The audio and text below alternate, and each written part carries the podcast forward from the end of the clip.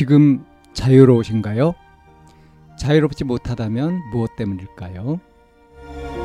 지금 행복하신가요? 행복하지 못하다면 무엇 때문일까요? 누구나 다 나름의 사정을 가지고 일상을 살아갑니다. 일상 속에서 자유롭고 행복한 길을 찾아가는 심리 상담 방송 참나원 지금 시작합니다. 2022년 5월 15일 심리상담 방송 참나원입니다. 어떻게 하면 좋을까요? 라는 제목의 사연입니다. 저가 체육을 엄청 좋아하고 내기를 한다면 어떻게든 몸이 다치거나 망가져서라도 이기고 싶어 하는 편이에요. 판이 끝나면 묘한 흥분감과 재미에 더 하고 싶어 하고 체력이 그대로 돌아오고 다치든 말든 상관없으니 절대 이긴다 라는 마인드로 승부욕이 장난 아니라서요. 예를 들어 피구를 할 때면 넘어지더라도 다치더라도 몸을 던져서라도 공을 잡는 편이고 아프더라도 공을 던지고 잡는 편인데 바운 스파이크 볼도 하면서 어떻게든 이기려고 악착같이 하고 그러면서 손목이랑 손가락이 다치더라고요. 운동하면서 다칠 수도 있으니 그러려니 했지만 이번에 배구를 하게 되면서 손목을 더 다치는 경우가 많아졌더라고요. 절대 쉬지 않고 미친 듯이 하는 편이라 서브로 공을 최대한 높게 올릴 때면 최고 기록을 세우려고 쉬지 않고 손목이 아프더라도 계속 썼어요.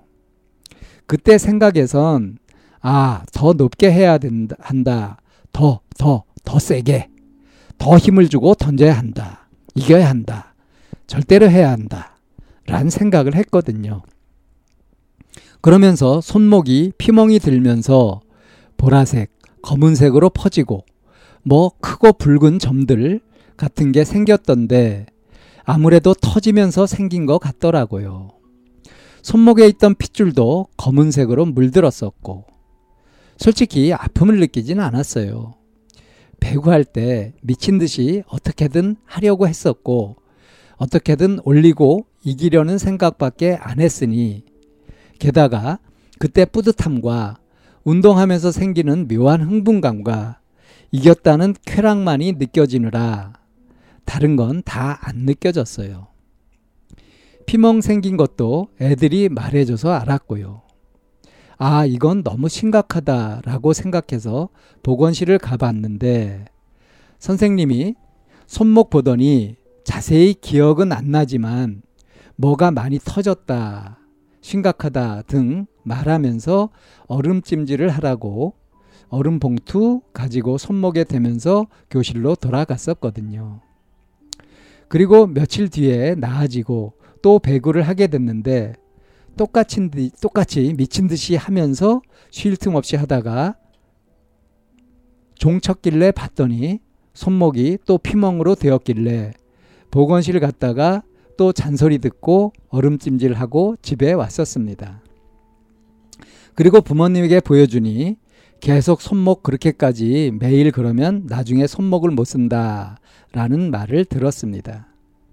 하지만 전 묘한 스릴과 흥분감 그리고 승부욕 때문에 중독이 돼서 절대 포기하지 않고 안 쉬고 체육을 하는데 솔직히 손목이 망가진다는 사실에 무섭진 않지만 더 이상 운동을 못한다는 사실에 좀 그렇더라고요.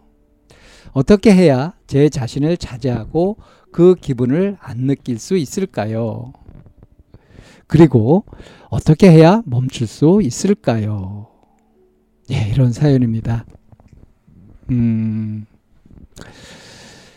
예, 이 사연을 보고서 딱 떠오르는 사자성어가 있죠. 과유불급. 지나친 것은 오히려, 어, 지나치면 오히려 미치지 못한다. 어, 그러니까 무슨 소리냐면 어떤 목표가 있어요. 그래서 그걸 달성해 가는데 거기 노력을 기울입니다. 근데 과하게 과하게 노력을 쏟아부으면 어떻게 돼요? 그 목표에 도달하지 못한다. 이런 얘기입니다. 예를 들자면 이런 거예요. 이 지금 사연자도 운동을 좋아한다고 했으니까 그리고 지금 운동 중독, 네? 음. 승부 뭐 이런 것에 이제 중독이 되는 그러니까 막 그 승부에게 빠져가지고 막 거기 몰입하다 보면 몸이 아픈 줄도 다치는 줄도 모르고 그냥 하는 거예요. 어, 저도 뭐 축구를 하지만 이게 뛰어보면 뛸 때는 잘 모릅니다. 뛰고 나서 보면 이제 상당히 몸이 지쳐 있고 어디 다친 데도 보이고 막 이래요. 근데 그 순간은 몰라요. 막 하다 보면 이게 이제 뇌 전달 물질 뭐 도파민 같은 뭐 이런 것들이 막 나와가지고 뭐 그런다 하는 설명도 있습니다. 음. 그러니까 진짜 실제로 마약 성분 같은 것들이 나와가지고 통증을 못 느끼고 이래요. 몸이.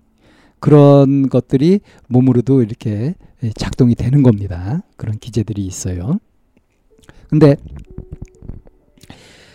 어, 좋아서 막 그렇게 하다 보면, 지금 이제 이 사연자도 마찬가지죠.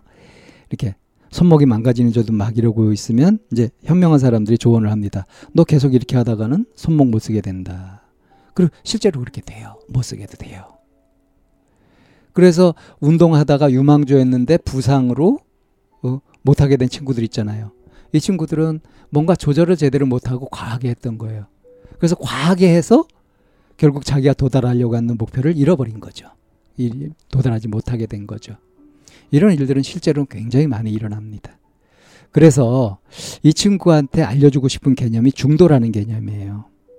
이거는 딱 알맞은 정도를 얘기하는 거거든요. 그래서 그것 그것보다 모자라도 안 되고 넘쳐도 안 된다. 넘치면은 줄이고 모자라면 보태고 이렇게 하는 거다. 마치 배가 고프면 음식을 먹고 배가 부르면 안 먹고 하는 것과 똑같은 겁니다. 살이 쪘으면 살을 좀 빼고 너무 말랐으면 좀 살을 찌우고 하는 거죠. 이럴 때 그 목표로 하는 그 지점이 이제 그렇게 가는 것이 중도라고 하는 거거든요. 이 중도를 실천하는 걸 발견하고 실천하는 그런 방법이 뭐냐. 중독되지 않는 거예요. 그러니까 거기에 빠져서 하지 않고 지금 자기가 다치고 있는지 어떤지를 알아서 거기에 적절한 대응을 해주는 걸 말하는 겁니다. 그러니까 절제할 줄 아는 거죠. 막 더 먹고 싶더라도 배가 어느 정도 부르다 배가 부르기 전에 딱 이 정도 먹었으면 됐다고 판단하고 부족하다 싶을 때 멈출 줄 아는 거 이런 절제력이 필요한 거예요. 그러니까 제 자신을 자제하고 그 기분을 안 느낄 수 있을까요? 그 기분을 느끼는 것도 좋아요. 다만 그 기분을 느끼면서 그, 그로 인해서 지금 내가 아프고 이런 상태를 못 느끼는 걸 조심해야 하는 거죠. 그러니까 오히려 더 감각에 예민해지면서 아플 때 멈출 줄 알고 지칠 때 좀 쉬어줄 줄 알고 하는 식으로 그 정도를 조절할 줄 아는 거. 중도를 발견하고 실천해내는 거 이런 것들이 필요하다. 그리고 이걸 어떻게 하면 할 수 있냐? 민감해지면 되는데 그러려면 자기 자신을 평상시에 숨을 관찰하면서 살펴보고 그래서 자신의 감각, 감정, 생각 이런 것들을 민감하게 알아차리고 거기에 시적절하게 재빠르게 대응해 줄 줄 아는 거 이렇게 민감성을 키우는 것이 필요하다 하는 겁니다. 우선은 그러니까 이렇게 그대로 좋다고 해가 확 빠져버리면 큰일 난다 하는 것을 딱 명심을 하고요. 그래서 아, 적절하게 조절할 줄 알아야 된다 하는 것을 딱 명심하고 이거를 실천해야 되는 겁니다. 그리고 이걸 잊지 않으려면 평상시에 자기 자신을 관찰하면서 자신의 몸의 반응, 마음의 반응에 민감하게 대응할 줄 아는 거. 이런 쪽으로 마음을 써야 되는 거예요. 마음도 이렇게 자꾸 쓰다 보면 자연스럽게 이렇게 중심점이 옮겨가게 됩니다. 그래서 지금 이게 좋다고 막 쾌감을 느낀다고 해서 거기 빠져들고 도박 중독도 이것과 비슷한 거거든요. 뭐에 중독되는 현상은 다 그래요. 중독되는 순간에 몸에서 이제 그런 호르몬이라든가 이런 분비가 되면서 그걸 잊게 만들거든요. 이것에 빠져버리게 되면 문제가 된다. 그러니까 어느 정도 즐길 줄 알아야 됩니다. 즐기고 멈출 줄 알아야 돼요. 그래서 이 좋은 것을 마냥 해버리는 것이 아니라 아껴서 즐길 줄 아는 그런 사고방식, 가치관 같은 것들을 갖고 자기의 일상을 그렇게 조절해가는 연습을 평상시에 하면 되겠습니다. 참나원은 마인드 코칭 연구소에서 운영하는 심리 상담 방송입니다.